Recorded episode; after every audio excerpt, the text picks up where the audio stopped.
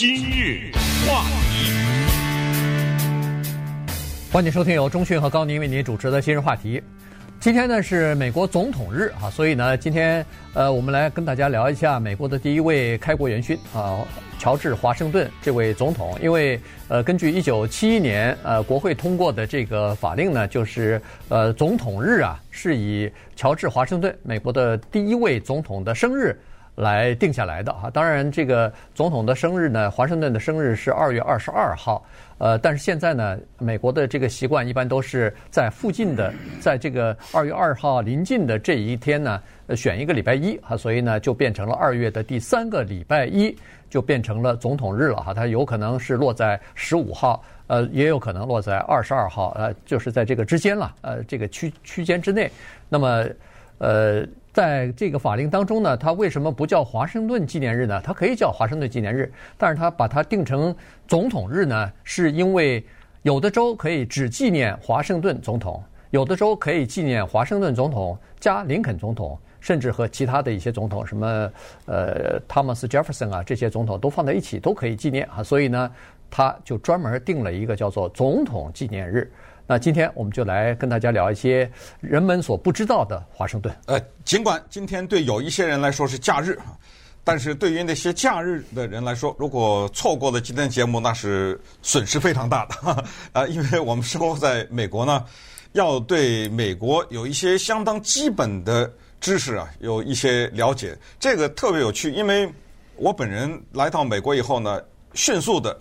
就进入到美国南部的重要的一个州，叫 Virginia 哈。啊，这个州我跟你讲，跟波士顿、费城一样，那美国的历史是随处可见啊。那尤其是南北战争的遗留下来的一些历史啊，那特别的丰富。所以在这个地方呢，接触到了很多的早年的美国历史，包括美国总统华盛顿，因为他是我们弗吉尼亚人。是，对，他在弗吉尼亚那儿有他的庄园。叫 Mount Vernon，这个是对大众开放的。有机会去 Virginia 的话，可以去看一下。我呢，就像是很多生活在加州的人没去过 Nixon Library 和 Reagan Library 一样，我也没去过。我在那儿那个时候主要是忙着打工上学啊，没有什么闲情逸致。现在想想非常的遗憾，但是以后呢，一定有机会会去补上这一课。因为什么？因为到了美国以后，我对华盛顿。有一些了解，来美国之前就有一些了解，但是不多了解的。来到美国以后，发现一个特别有趣的情况，就是 很多很多美国人啊，他也不了解。这个就像是很多华人不怎么了解孙中山一样，你再多问一点，他有些东西未必能答得出来。所以这点特别的有趣。那么今天利用美国总统日这一天呢，我们就给大家好好的讲讲。华盛顿的故事，让大家对这个啊美国的开国的总统有一些了解，同时也纠正一些长久以来的误解。关于华盛顿的一些假新闻啊，一直贯穿到今天。首先就说二月份的这个生日这个问题呢，之前我们在介绍鼠年的时候，在介绍中国农历和阳历的时候，曾经专门跟大家提到过，就是华盛顿他的生的年月啊，正好赶上了美国。因为要为了摆脱英国，它有一个日历的改变，就是从所谓的 Julian Calendar 叫儒略律历，改为 Gregorian Calendar，就是改成格里历。在这个过程当中呢，华盛顿的生日就被从一七三一年的二月十一号改到了一七三一年一七三二年的二月二十二号，这一下差了蛮大的啊，一年了啊！而且在美国的历史上，到今天为止，以后咱们不知道啊。二月份出生的总统只有四个，一个是华盛顿，一个是哈里森总统，一个是林肯总统，还有一个是 Reagan 总统。这四个二月份出生的总统，没有一个人的生日是在二月的第三个星期一。所以这个是很，我们在说总统日的时候，你就记住这么一个特别大的一点，就是总统日没有一个总统的生日是总统日。林肯的生日是二月十二号，对，所以跟华盛顿呢差一天。如果是按照 Julian Calendar，按照儒略历算的话，他们俩差一天。所以取林肯和华盛顿生日中间的这一天，很多的时候大家就把这两个总统放在一起了。呃，实际上总统日在很多的时候是纪念一些总统，但是主要是华盛顿林肯。呃，基本上就是这么一个大的情况，先跟大家交代一下。对，二零一九年去年的时候呢，呃，现任的总统川普去。呃，到这个呃 Virginia 的那个 Mount Vernon 去参观啊。那个时候呢，他参观了林肯的呃，不是参观了乔治华盛顿的故居之后呢，说了这样的一个话。哦，他说，如果要是华盛顿聪明的话，他就应该在他的故居上面各个建筑上都留下自己的名字。就川普大厦是吧？哎，就像川普那个，他所有的川普大厦上面全部有那个 Trump 那几个大字啊。所以呢。他说：“这样的话，人们才不会忘记你啊！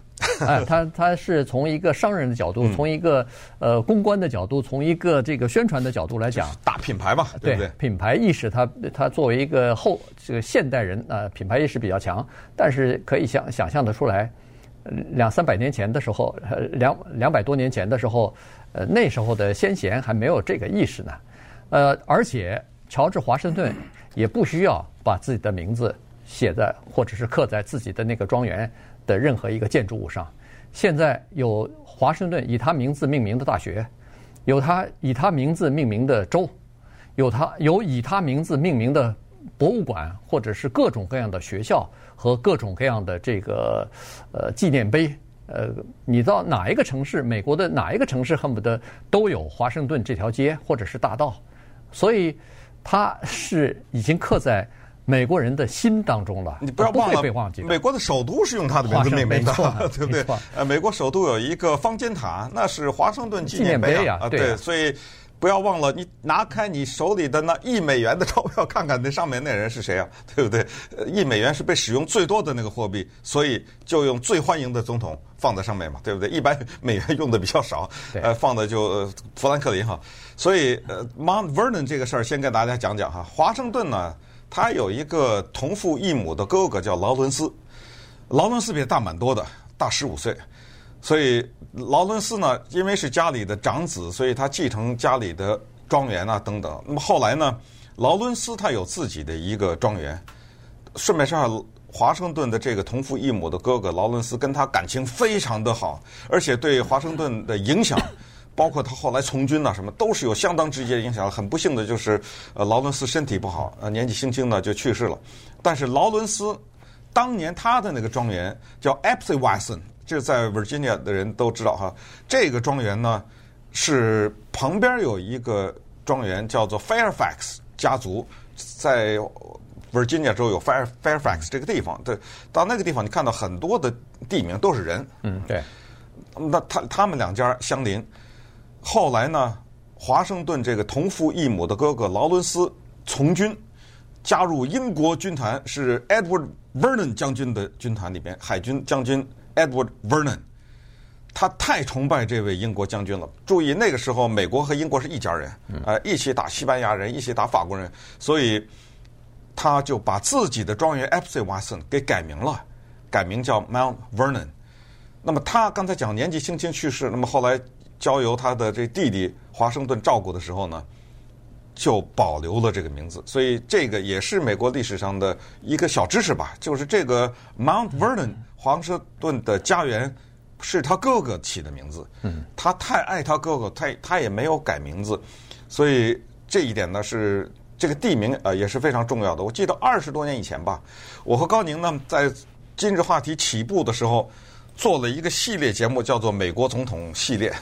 呃，那个时候我想是记得是从华盛顿一直介绍到克林顿，从顿到顿哈。嗯、对，呃，那个时候呢，我的印象非常的深，因为那个时候我们收集了很多的资料，就系列的我都忘了是一个礼拜一次还是一个礼拜两次，反正系列的呢，就把美国总统的这个从第一任总统一直到克林顿讲的。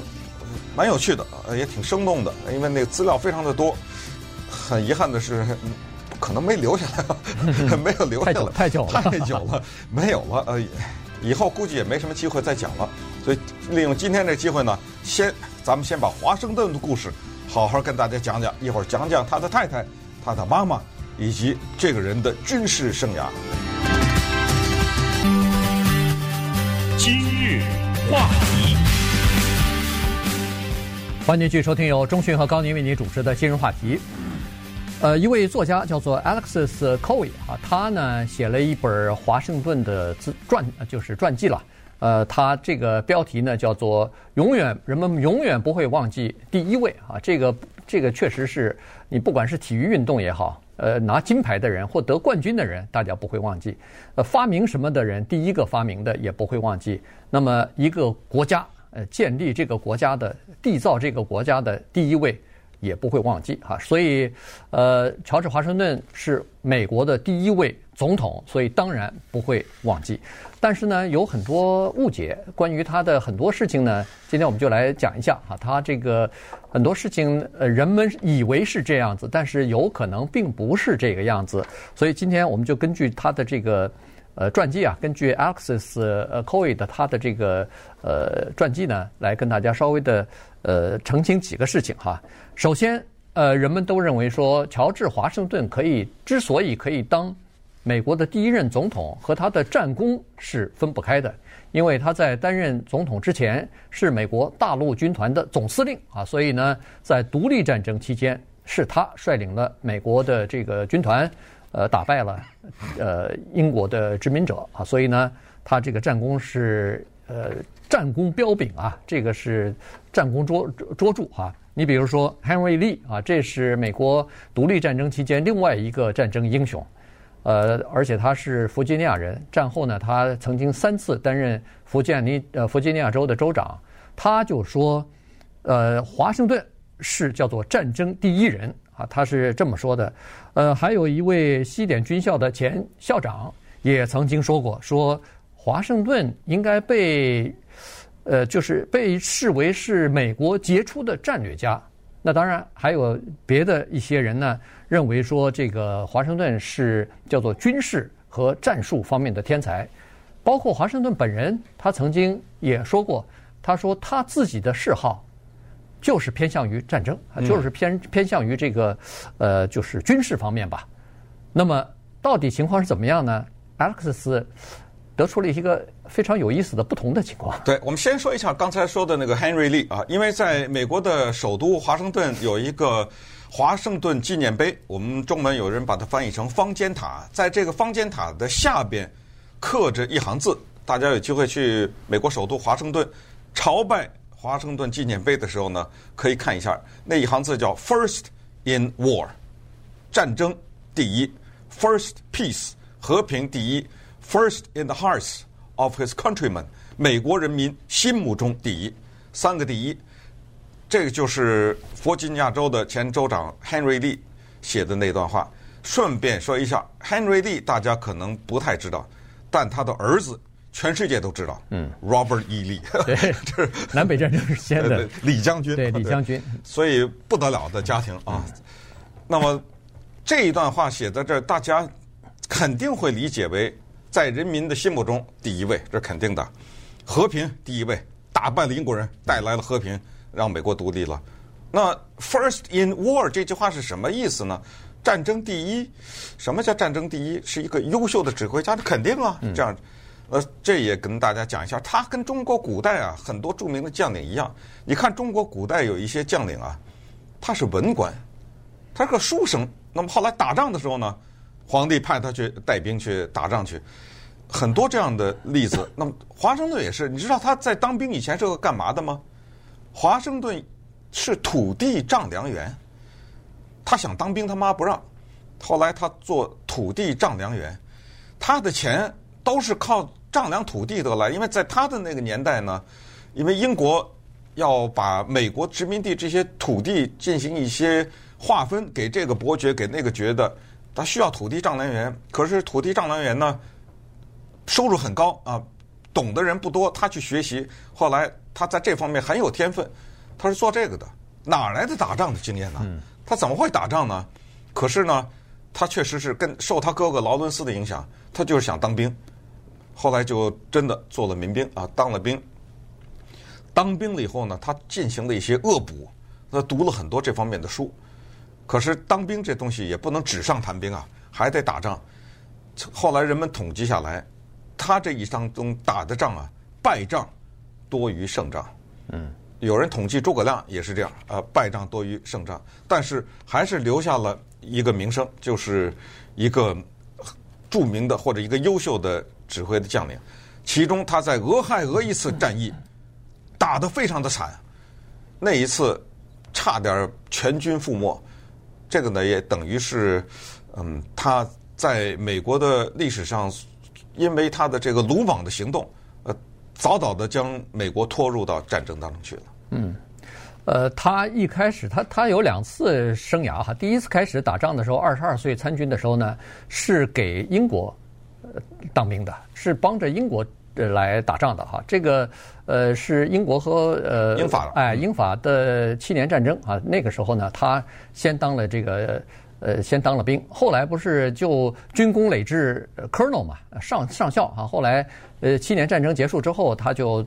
呃，退役了以后呢，就回到自己的庄园去了。那么这时候，后来就有了这个就是独立战争了哈。独立战争的时候呢，呃，在国民大陆会议的时候开会的时候，这个他没有穿一般的西服去啊，他是穿着戎装，一身戎装到了这个地方，到了这个大陆会议的时候，要准备和英国殖民者要开仗了。这个时候，他就穿这身军装的目的，就是要告诉大家。说是要打仗的话，别忘了我啊！我有这个战争经验，我有呃 Colonel 的这个军衔啊。那个时候，在一个呃，就是英国的军队里边，美国本土的一个人，如果能当到 Colonel 的话，这个其实也是蛮了不起的哈，呃，蛮高的一个军阶了。再上去，这就是将军了。所以呢，呃，他去了以后，人们理解了解了他的意图了，所以当时就选他。呃，成为大陆军团的这个总司令啊，所以他是以这个身份进入到这个独立战争期间的哈，就是指挥了各种各样的战斗。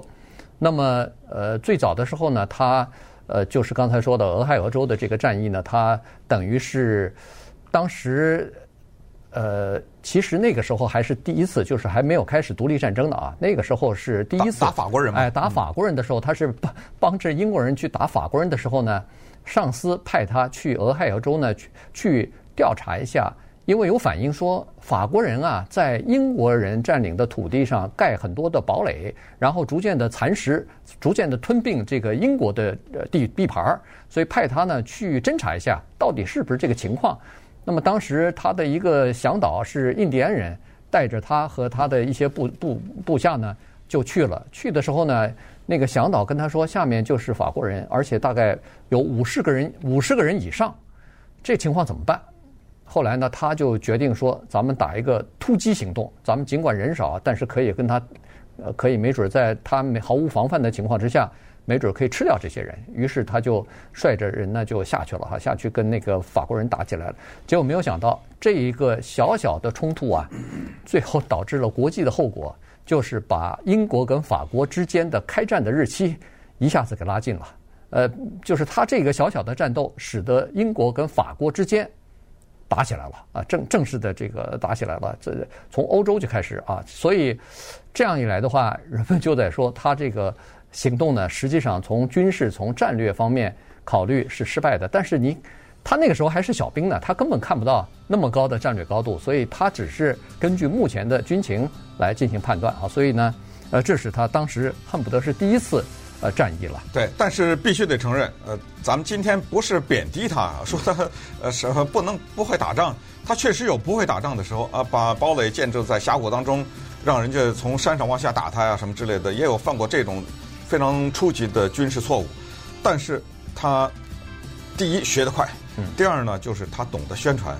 那个时候在抗英战争的时候，他大量的收集英国的暴行，在什么村子，比如说犯下什么罪行，他大量收集这个，然后广泛的传播，就是激起民众对英国人的仇恨，这样才能调动民众。啊，这个在《孙子兵法》里都有，就是老百姓要是向心的话，那这个战战无不胜，他可以冒着生命危险为你打仗。然后他就是一个间谍大师，他很会用间谍战。包括咱们《三国演义》里看的那个什么，呃，蒋干中计这种，对对对，呃，这种他都很会用这种间谍战。那等会儿看看，给大家讲讲这方面的故事。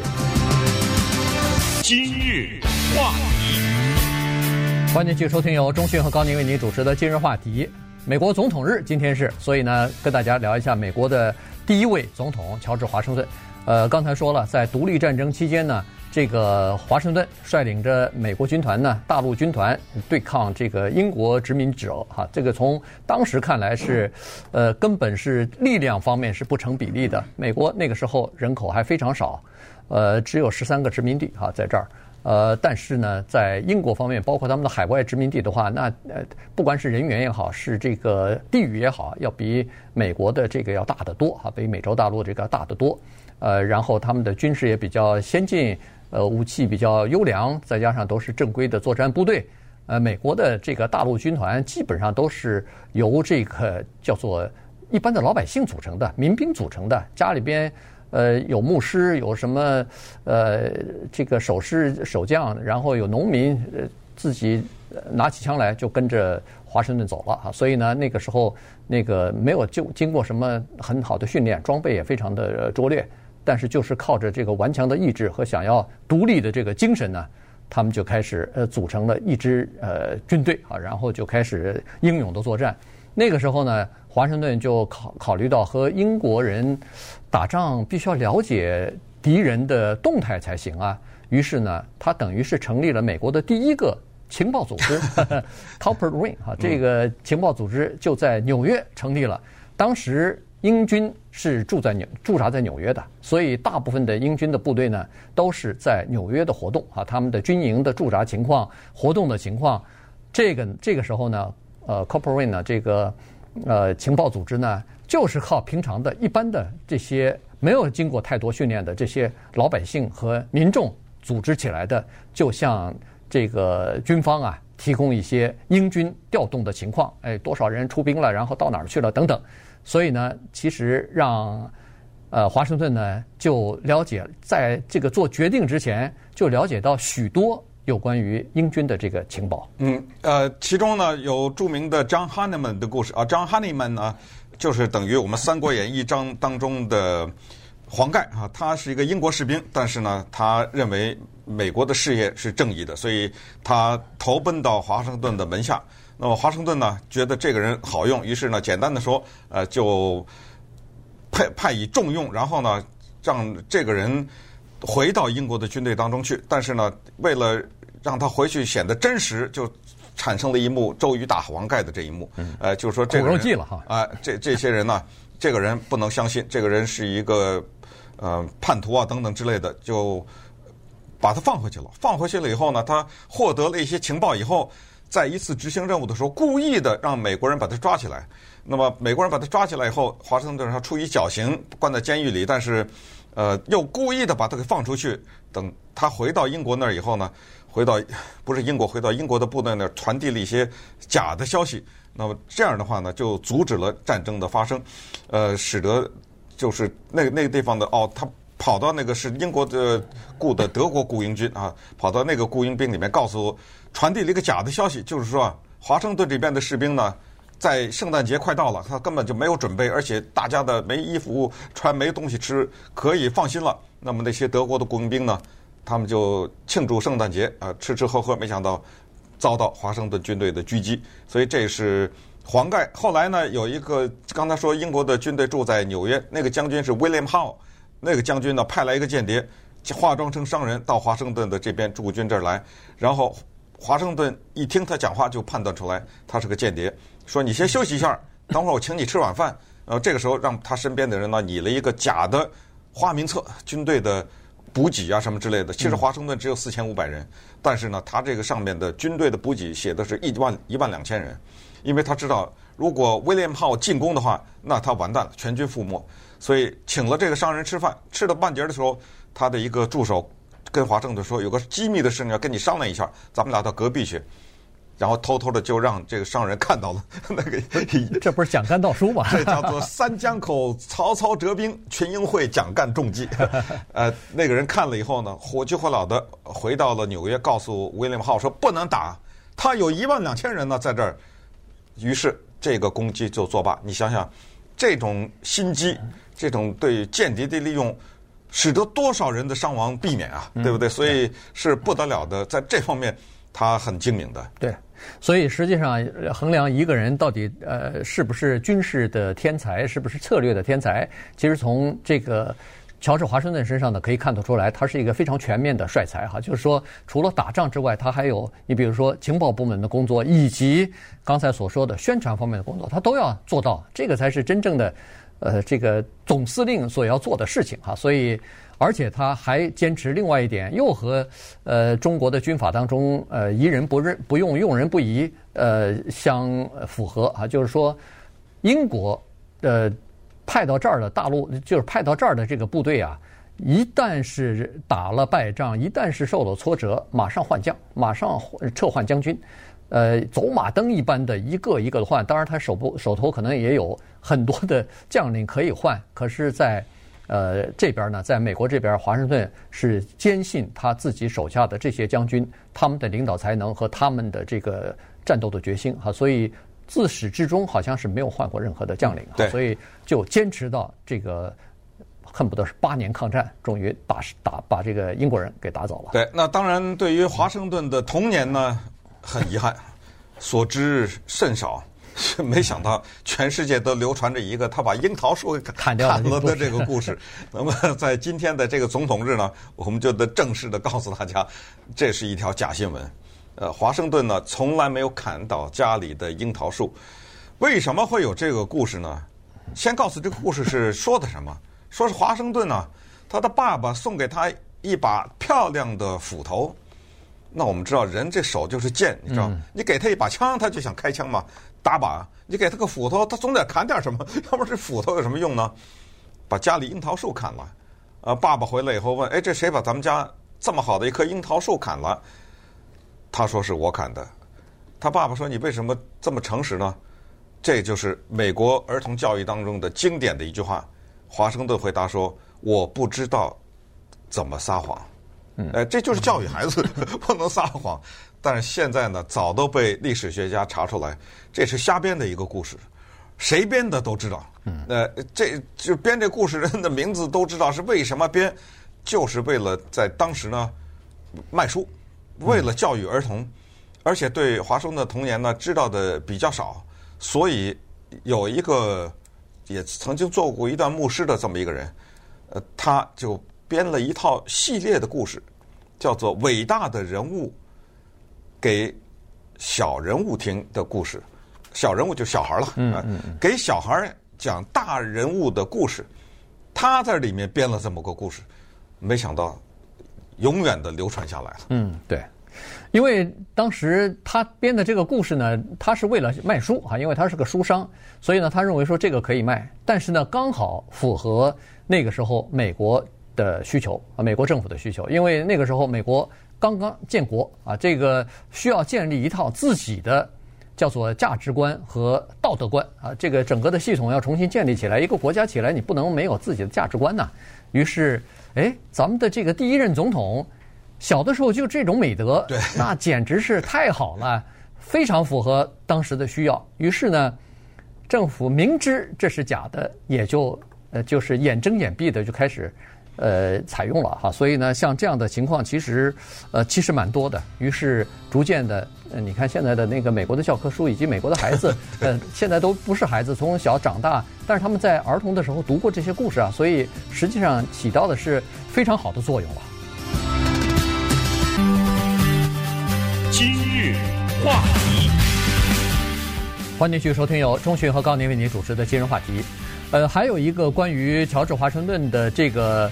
呃，大家都认为说他在一七九九年的遗嘱当中啊，他是呃不是写了就是说呃要解放黑奴嘛？因为那个时候还是美国还有奴隶制呢。那么在乔治华盛顿的庄园里边，在他的身边也是有一些黑奴的啊。所以呃他是说在他的这个遗嘱当中要释放这些呃黑奴，还他们以自由。呃，那有人说他是因为在这个呃作战期间啊，在独立战争期间。呃，他用了很多黑人去作为战士啊，那么这些黑人士兵的勇敢呢，感动了他，呃，改变了对黑人的看法、黑奴的看法。但实际上呢，其实他受影响更多的是他身边的那些白人的朋友啊，军官和他的这个同伴啊，作战的这个同伴，啊，包括拉法叶啊，这个呃，这个当时就曾经一直给他写信，建议他怎么样让这个。这些黑奴获得自由，各种各样不同的方法等等。所以后来他确实是这么这么做了哈。只不过呢，他实际上在遗嘱当中写的是，等我死了以后，我他只释放了当时如果他去世的话，只释放他的一个侍卫哈，马上立即恢复呃给他自由。其他的一百二十三个人呢，呃，这个黑奴呢，他还没有完全让他们自由，而是让他们归到自己的太太 Martha 呃的这个名下。也就是说，等他太太去世或者太太有生之年，由他太太自己来决定这些黑奴是不是获得自由。嗯，华盛顿受拉法叶影响非常大啊！大家要去美国首都华盛顿看到那著名的拉法叶大道啊。嗯，对。拉法叶二十来岁，一个法国贵族投身于美国革命，甚至有人可以这么不夸张的说，就是没有他的帮助，美国革命要不就是一时半会儿成功不了，要不就是甚至都有可能可能就失败了啊。对，就是什么？因为他给找的钱呐。对，所以你看，呃，你看在美国历史上多么有趣，法国人跟美国人打仗，打完仗又帮助美国人。呃，顺便说，大家也都知道那个自由女神像是法国人送的，呃，是呃这么有意思的。国际关系和和国际的国际格局，这就是为什么华盛顿在后来留下了名言，就是没有永远的朋友，只有永远的利益啊。这句话在国际关系上面是在适用于任何一个国家。华盛顿，这就是为什么后来他的外交政策坚持不结盟啊等等，这都是他看到了这些问题，就是有些东西对不对？呃，天下大事，分久必合，合久必分这些东西。所以拉法叶呢？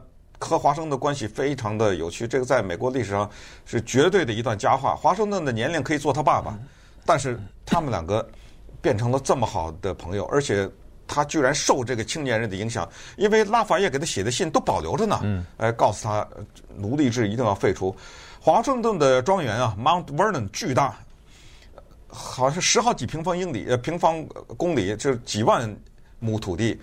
所以他的花费也是很大，他前前后后呢三百多个黑奴，那有的死了，有的跑了什么之类的。在一七九三年，他已经做总统了啊。嗯。记住，华盛顿当总统的日子非常容易，一，然后是七八九，这哎这是他当总统的日子。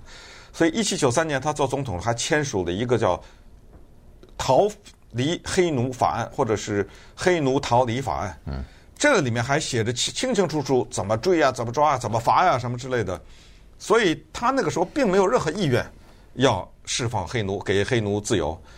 但是他身边有一个贴身的黑奴叫 Bill Lee，也有人叫他 Billy Lee。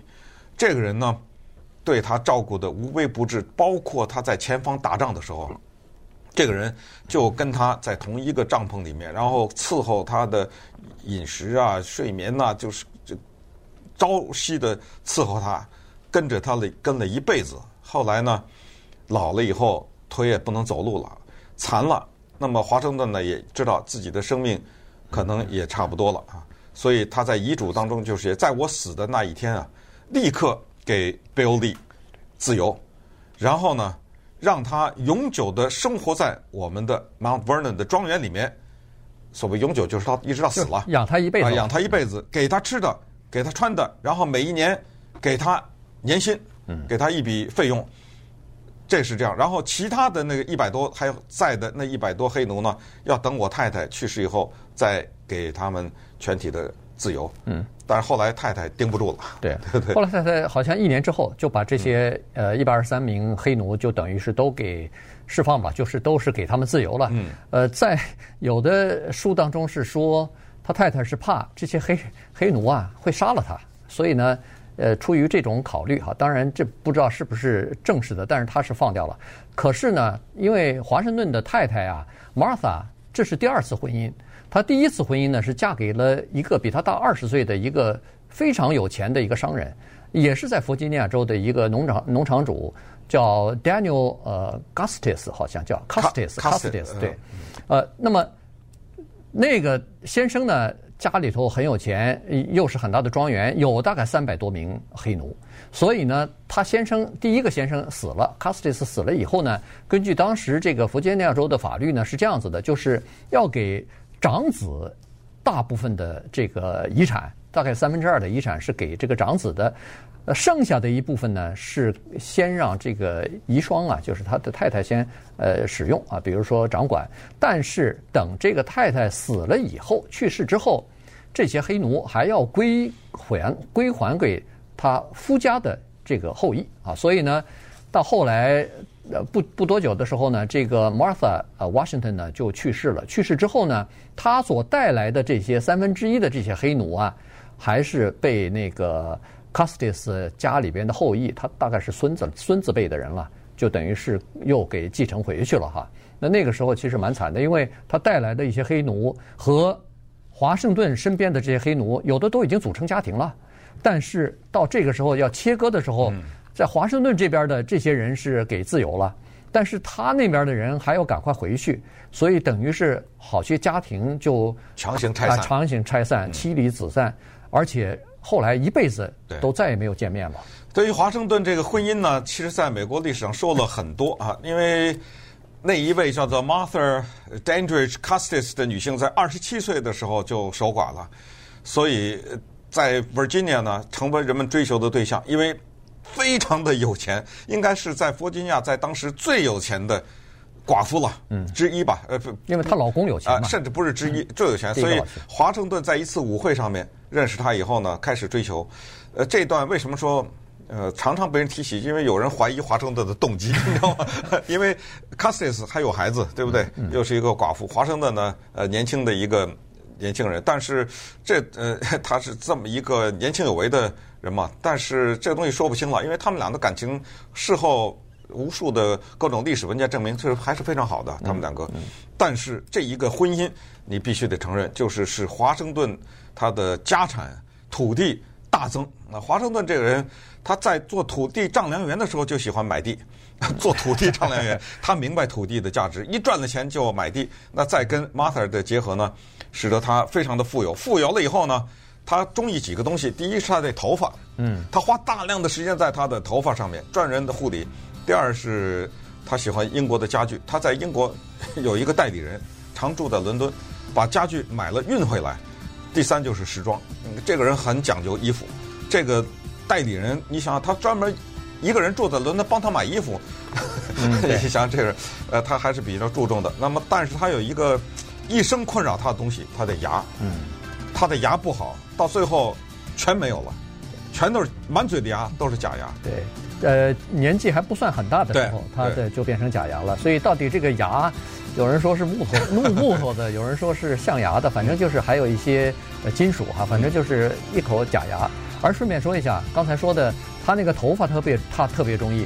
有呃，就是当时黑奴有人帮他料理头发，每天料理头发的时间蛮长的。对。但是很多人都以为他那个头发梳得整整齐齐，而且白色的哈，呃，挺挺有风度的那样的，是不是戴的假发呀？